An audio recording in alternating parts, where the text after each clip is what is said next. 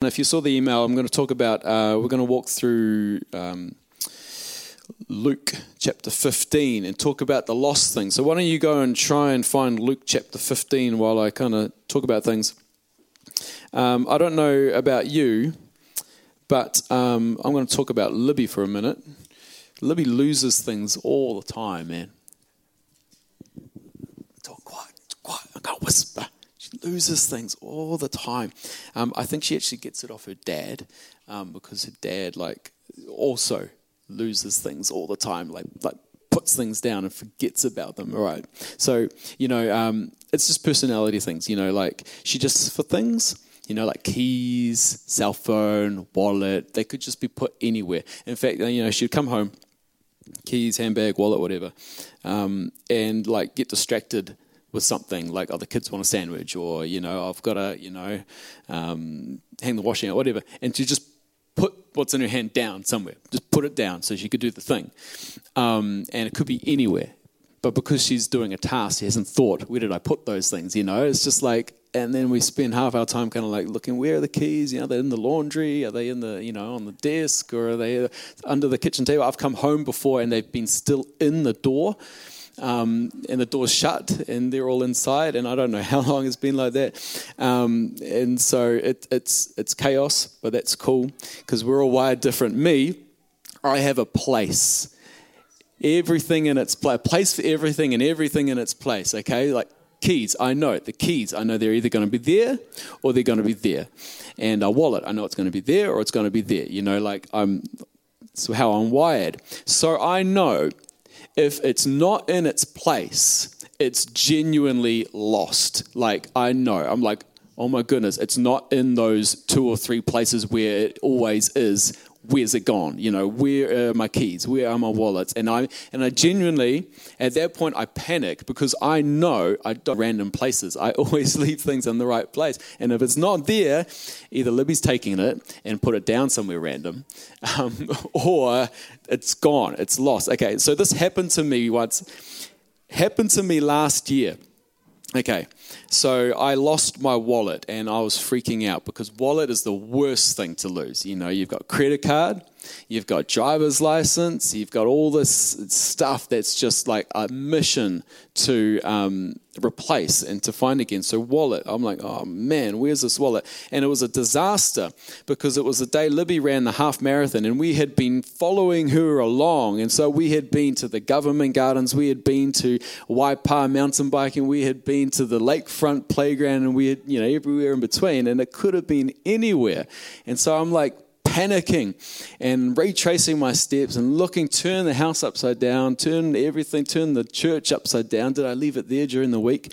Um, and so I'm looking for this thing. And, you know, I wish I could say that I had been very holy and very spiritual in that moment, um, but I was not.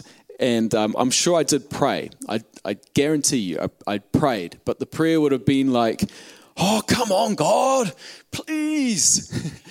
Please, why? Why is this happening? Saturday. I don't need stress on Saturday. I don't need it. You know, I'm like, oh, Saturday, Sundays are not great.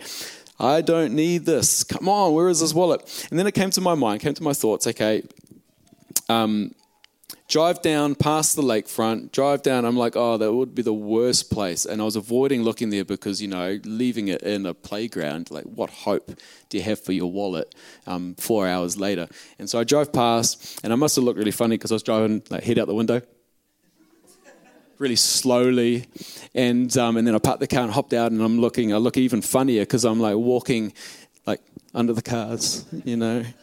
Um, and there's a couple there, and they had picked up the wallet. They had like just picked it up, and well, they maybe ten minutes earlier they picked it up, and they're just about to take it to the police station. Very good, honest people in our city, and they um, they saw me looking for something, and they said, "Oh, you, are you looking for your wallet?"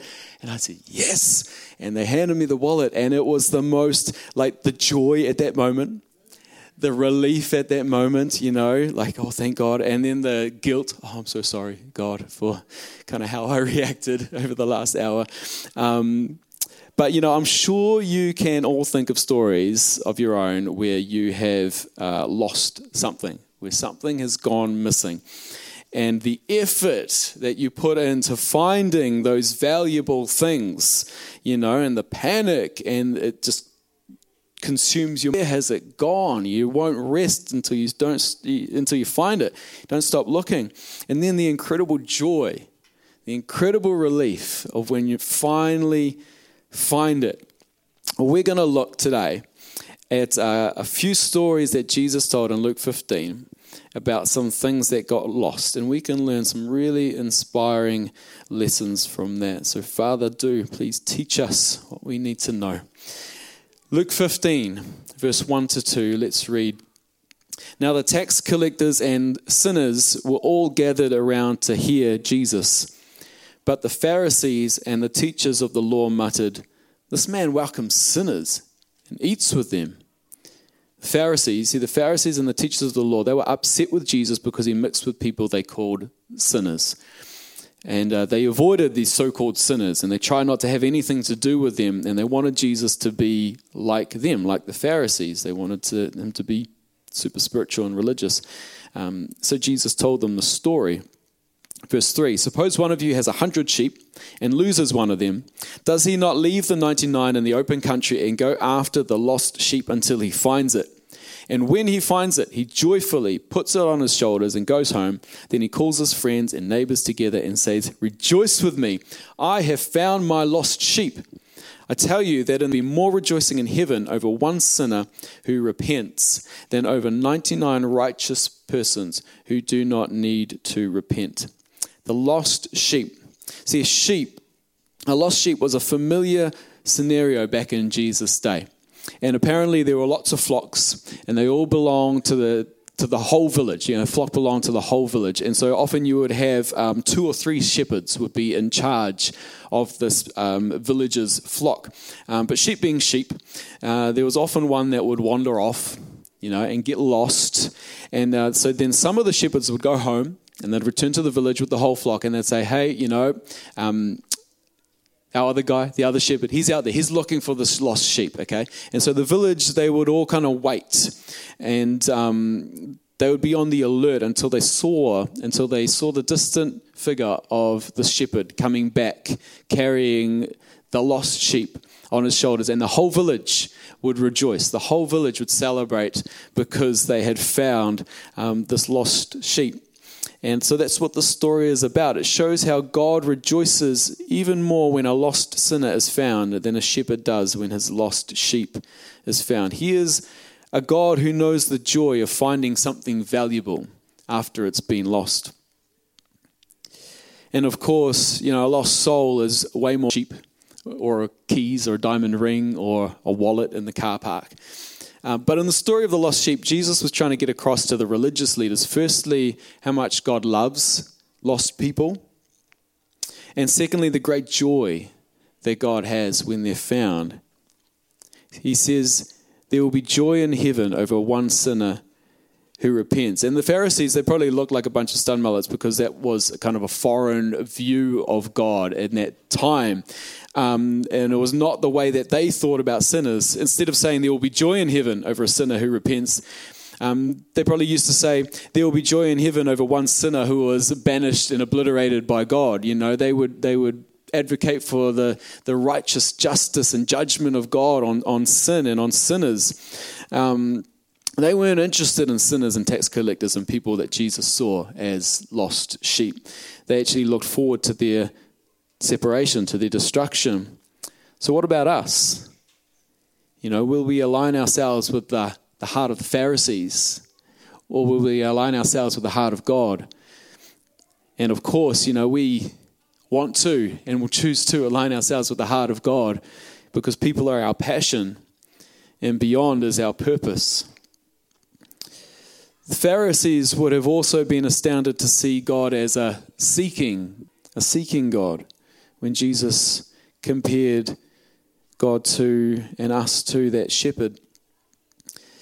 They might have thought that if a man, you know, might have come crawling back to God, groveling, you know, broken over, you know, crawling over broken glass, praying for mercy, then maybe, just maybe, God might, you know, forgive them, be merciful. But they would never would have dreamed that God would actually go out searching, looking for sinners. There was a young man who lived a wild and sinful life. Then someone took him to a Christian meeting and he was radically saved. After that, he was on fire for God and he lived a really good Christian life. Anyone, if anyone asked him how he got saved, he would say, Well, I did my part and God did his part. But what was your part and what was God's part? You know, the other person would ask. And the young man replied, Well, my part was to run away, and God's part was to run after me until he caught me. and um, oh, that's true. That's my story. I don't know if it's your story. It's my story. But isn't it the truth? Sometimes we think it's like God is lost or hidden, hiding, you know, it's like this hide and seek, you know. We're, we're really working, God, where are you? We're looking for God. But uh, the reality is, you know, that we are the ones lost, walking in darkness, hiding, and is going all out looking for us. You know, talking to Jan on um, during the week, just saying that was the refreshing part about last week's sermon from Pastor Tak on postcards you know, so often we hear about the things that we have to do, you know, and um, our obligation to get close to God and know God. But then it was really refreshing to know that, you know what, God is active, doing things for us that we have no idea. He's pursuing us with His love, with His kindness, with His goodness, and His generosity. You know, He's working things for our good. Um, I just want to quickly digress a little bit and define this term sinner because I think it's important. You know, our default is to think sinners um, define, you know, wicked people, evil people, um, the depraved people, immoral people, you know, bad people, the bad person. Um, but a simple definition of sin essentially means doing things our way, not doing things God's way. Okay, choosing our ways over God's ways you know, the Gentiles or the non Jews in the Word of God were, were called sinners, because, not because they were necessarily bad or wicked people, but because they were not governed by um, the, the law of Moses not governed by God's ways, you know, and so they would call the Gentiles sinners because they were not the way that God uh, intends that people would live. They weren't always evil people. And that's important because we can't see unsafe people as bad people. We can't see them as wicked or evil or immoral. Um, they are God's children, they are God's people, um, just not yet living under God's ways, just not yet living surrendered to God. Um, so that is sinners repenting is not necessarily saying, oh, that one, that bad thing I did, I'm sorry, I'm trying to try not to do that bad thing again. No, repenting is broader than that. Repenting is deciding to turn away from living a life for ourselves and deciding to, to turn towards living a life surrendered to God's way of living as we see from the Word of God, His standards, His ways, living surrendered to God. That is repentance. That is living in repentance. And so um, we are all sinners. We all do our own thing all the time.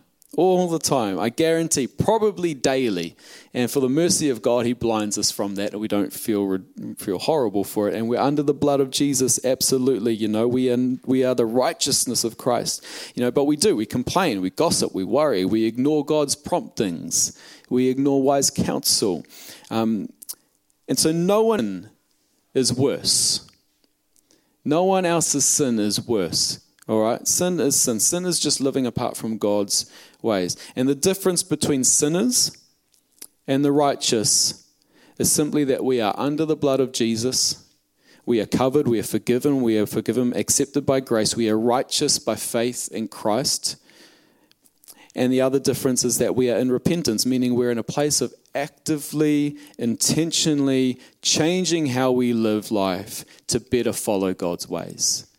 If you would live under the blood of Jesus and have a genuine heart, God, I want to change, always changing, so that I can better reflect how to live under your God's ways.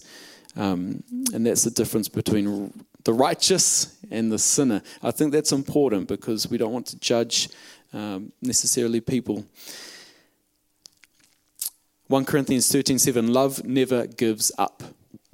Love never gives up, never loses faith.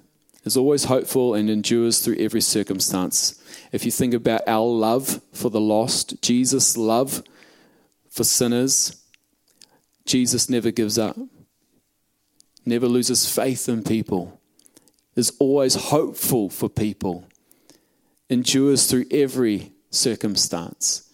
You know, love is patient. So never lose faith in someone, always be hopeful for someone, always endure through every circumstance to show them love, to seek them. And that's how we look for lost sheep. That's how we search for the lost sheep. So the next um, thing that is lost is the lost coin. The lost coin. We see this in uh, Luke chapter 15, verse 8. Suppose a woman has a woman has 10 silver coins and loses one. Does she not light a lamp, sweep the house, and search carefully until she finds it? And when she finds it, she calls her friends and neighbors together and says, Rejoice with me, I have found my lost coin. In the same way, I tell you, there is rejoicing in the presence of, angel, of the angels of God over one sinner who repents. Now, apparently, it was easy to lose a coin in a house in Bible times and really hard to find it. The houses were dark inside, the floors were made of beaten earth and then covered with dried reeds and rushes. And finding a lost coin in that would be like looking for a needle in a haystack. That's why she had to probably turn the whole house upside down, probably get rid of everything in the house, sift through all the branches. Where's this jolly coin? Um, but in the story, the woman searched high and low until she found a coin, and she was so happy she had to tell her friends and neighbors about it, and they rejoiced with her. Once again, this is a picture of the joy of God and the angels over a sinner who repents and comes to God. So we've looked at this coin, and we'll get to the lost son soon. But one thing we see here is that each of these stories represents a different kind of lostness, different kind of being lost. First and foremost, we see that God was equally concerned for each one the sheep and the coin and the son, despite how they got lost. See, they all got lost through different reasons. The sheep was lost through, let's just say, sheer stupidity. All right, sheep. Okay, sheep are not bright.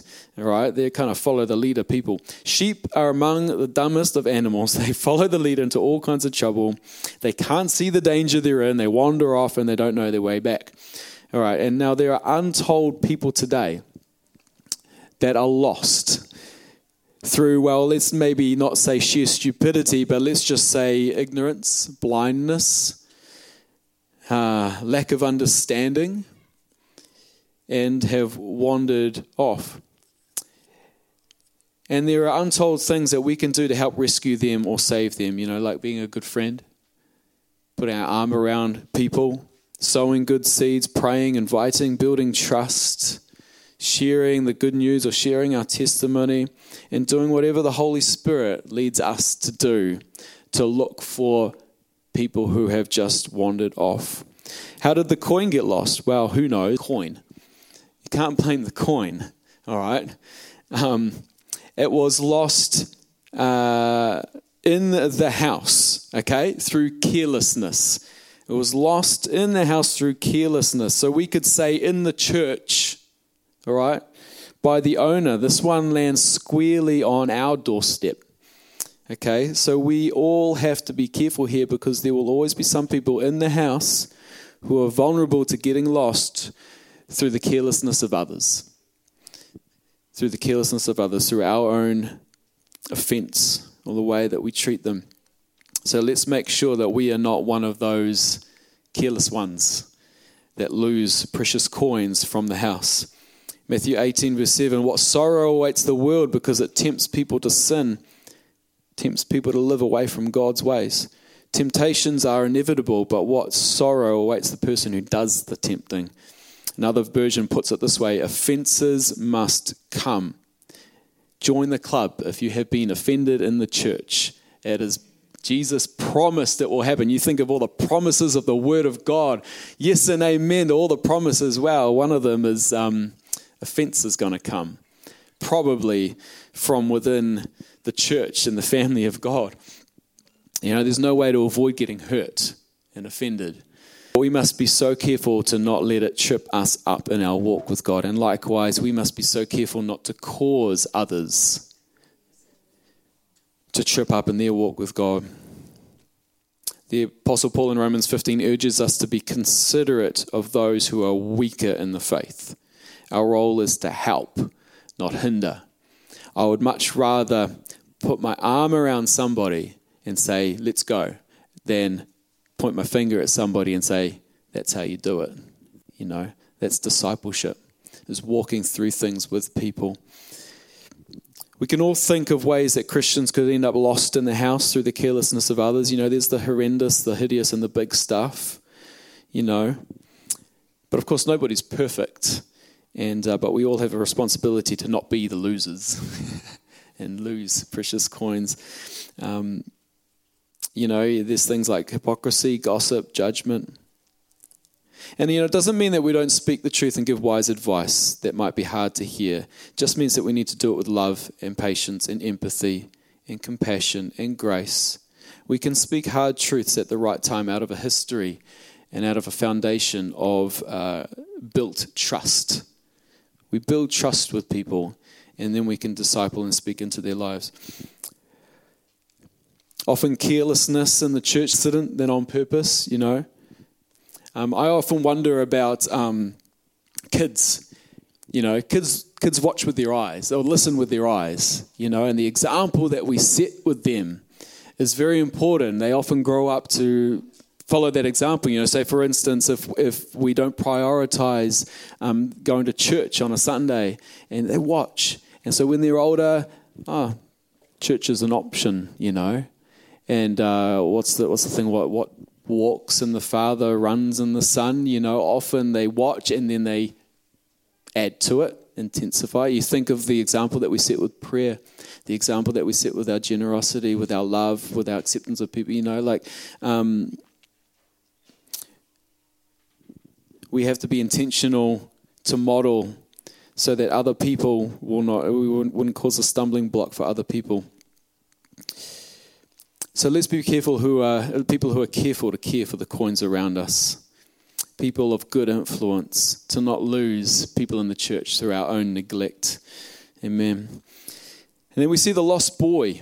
This is the more preached about, I guess, story of lost things. Luke chapter 15, verse 11 to 24. Jesus continued There was a man who had two sons. The younger one said to his father, Father, give me my share of the estate his property between them. Not long after that, the younger son got together all he had, set off for a distant country, and there squandered his wealth in wild living. After he had spent everything, there was a severe famine in that whole country, and he began to be in need. So he went and hired himself out to a citizen of that country who sent him to his fields to feed the pigs. He longed to fill his stomach with the pods that the pigs were eating, but no one gave him anything.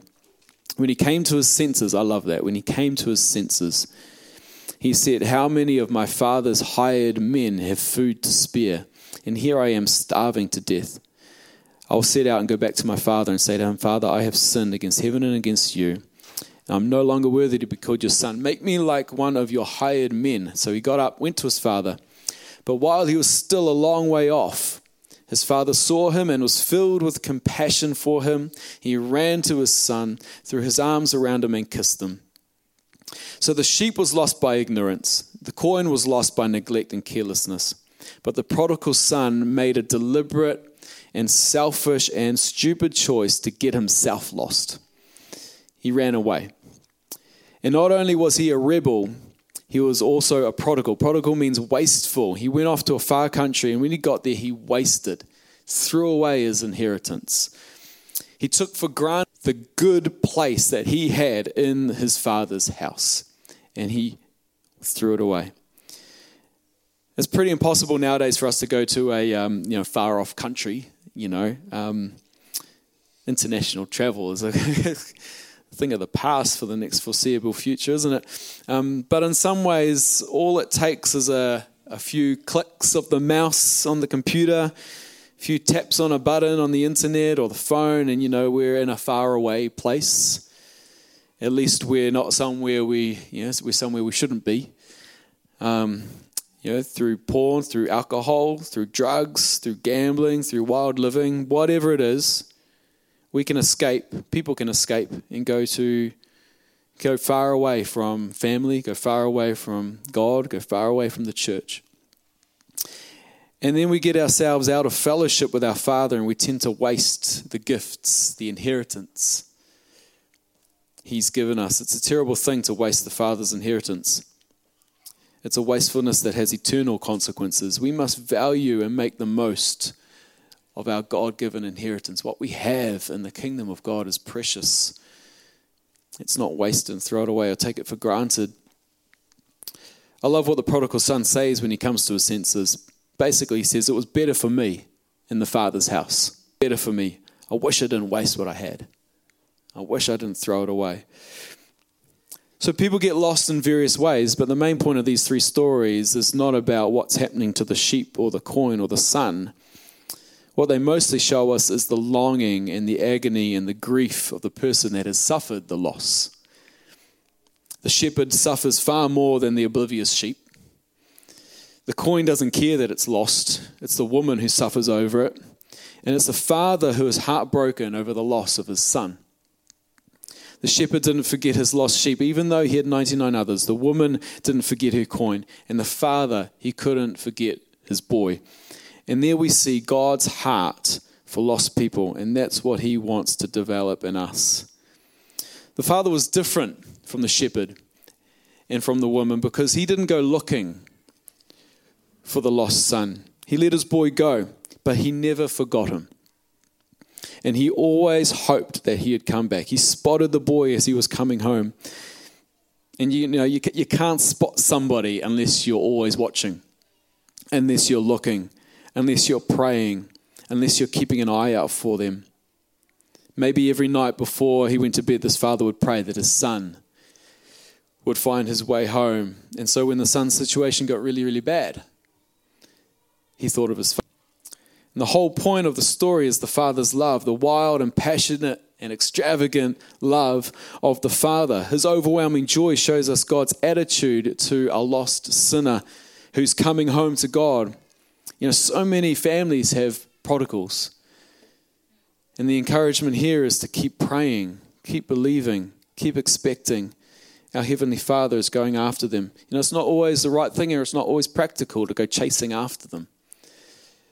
But we can wait and watch and pray and keep an eye out and be expecting them to return.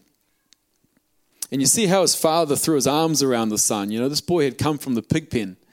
You know, pigs stink. You know, it's not a clean place, it's not a pretty place. And there's a thought there, you know, we love praying for our community to be reached. We love praying for revival. We love praying for lost people to come to church. But let's also include prayers for God to enlarge our hearts, to be accepting, to be welcoming, to handle, you know, some, some of the things of the world that get carried in on these people. Some people call it the messy church. Messy church. People are messy, but that doesn't stop our love. Sharing in the Father's joy, you know, it's not all choice that we have to make. Because we see in the story of the prodigal, not everyone shares the Father's joy. The Son's homecoming and the Father's extravagant welcome is not the end of the story. When the older brother found out what the party was about, he was angry. He was angry. And the danger is that we can see ourselves in this older brother sometimes. Uh, Luke 15, chapter 28 the older brother became angry and refused to go in to the party. So his father went out. Again, what a great picture of the father. Man, isn't it funny? It's almost like the father pursues like his people, chases them, but he's patient with others. Pleaded with him, but he answered the father, Look, all these years I've been slaving for you and never disobeyed your orders, yet you never gave up gave me even a young goat so I could celebrate with my friends. But when the son of yours, who has squandered your property with prostitutes, comes home, you kill a fattened calf for him. My son, the father said, You are always with me, and everything I have is yours. But we had to celebrate and be glad, because this brother of yours was dead and is alive again. He was lost and is found. See, the older brother was not pleased to see his younger brother come home, and to be honest, I can understand his resentment. He obviously saw himself as the model son. Slave years, and now the prodigal's back, and he's getting all the attention. This is scary because the older brother's reaction shows us that it's possible for us to be a servant of the Father. It's possible to be good living, to be moral, to be hardworking, but at the same time, to be proud, to be self righteous, unloving, bitter, angry, and judgmental. In other words, it's possible for us to be just like the Pharisees Jesus is talking to and do all the things that they did. You know, religious pride, it's actually one of God's pet hates. Pet hates is religious pride. We've got no right to think that we're better than another person because of our righteousness. We're all sinners saved by grace. So let's make a rock solid decision today that we will align our hearts with the Father's heart of love for the prodigals and not waver from that. Sometimes it will be easy, and sometimes it's going to challenge us to the core of our being. It's one last story to finish. After the end of the Second World War, some of the Nazi war criminals were finally brought to justice. These were unbelievably wicked men who committed terrible atrocities and killed millions of innocent people. One, one in particular, man, get this, one was accused of murdering six million Jews. Imagine having that amount of blood on your hands. Six the main leaders were taken to a town called Nuremberg and tried for their crimes. Then they were executed. A not so well known side to that story is that almost half of those war criminals became Christians in the last few days of their life. God sent an American chaplain to Nuremberg to look after them. He did Bible studies with them and prayed for them, and one by one, half of those Nazi war criminals who you'd think were as far from God as anyone can be turned to Jesus and were saved. Some of them were praising God just before they were hanged. Man, imagine that. God accepted them as his children. We will meet them in heaven. Some people who went through the war found that a very difficult thing to accept. They questioned how God could accept such terrible criminals so instead of being thrilled that God's grace can reach anyone, they were outraged at the thought that God and the angels were rejoicing over Nazi war criminals. That's a hard one, eh? Man, thought comes to mind if, if God can choose to forgive them, what right do we have to not forgive anyone else? No matter how hard it is, we must always align ourselves with God's opinion. Hey, if it's God's opinion to forgive them, and if sin our own way, not God's way, then it's a sin to hold on to that unforgiveness, that bitterness. Nazi war criminals might not be our issue, but for us it could be drug dealers, drunk drivers, child molesters, whatever. Could be that person that offended you last week. Could be that person that ignored you. Could be a family member. Whatever it is, many of us could have some kind of prodigal that we might have to struggle to accept. Man, is there someone comes to mind right now? What could you do to release yourself of that hurt? And what could you do to extend an olive branch to that person, some love, to seek that lost sheep? As we've already mentioned, you know, we want to be a church that cares, that welcomes anyone and goes crazy with joy when a lost sheep or a prodigal makes its way home. Beyond is our purpose. And when it comes to those already in the house, let's not be losers. Let's not lose the precious coins in our house. People, each other are our passion. And maybe you're the one feeling lost this morning. Maybe you feel like the sheep and you don't know how you got to that place. It just happened, wandered off. But there you are, lost or worse, empty or desperate, and you're longing to feel at home and loved, wanted and accepted. You're longing to be found. Or maybe you identify more with the prodigal. You made some bad choices and ended up in a far country. You wish you could change the things you've done in your past, but you can't and you don't know if you'd be welcomed back. Maybe you feel, maybe you feel like the coin. Maybe someone hurt you. Maybe something happened, and you've become disillusioned with the church or with God Himself. However, we get lost, we need to remember that our Father is running after us. He's not just walking, He's running. He loves you so much and He would do anything to get you back. He, he would even go through being tortured to death by being crucified on a cross. He is running with arms open wide, reaching out with his incredible love and forgiveness, doing all he can to get you back on track. Why don't you just close your eyes right now? Who do you identify with? Is it the sheep? And you don't know how you got to the place you're in. You just, I, this is life. I don't know what happened. This is just, it just happened. You know? But you just want to be found. You just want to belong to a family, a people. You want to be right with God. Maybe you're like the coin and you were offended. People have hurt you, people have let you down. Man, if that's you today, I just want to say I'm sorry. People can be really insensitive. Christians can. You know, we're all broken people. Maybe you're the prodigal son and you've run away from God, you rebelled, you pursued pleasure, you pursued the things of the world, you ran off and you just wanted to do things for yourself for a while. But you've realized that you wasted the good thing that you had in the Father's house. God is faithful. He's seeking you. He loves you. He never gave up on you. If you want to come back to God, if you need to make peace with God, if you want to accept Jesus into your life, receive His forgiveness, and if you want to decide from this day on that I want to know Jesus and I want to do things God's way and not just do things for my own selfish reasons, if that's you today and you want to surrender your life to Jesus, no one else is looking around, why don't you just put your hand up? And we'll pray together. We'll talk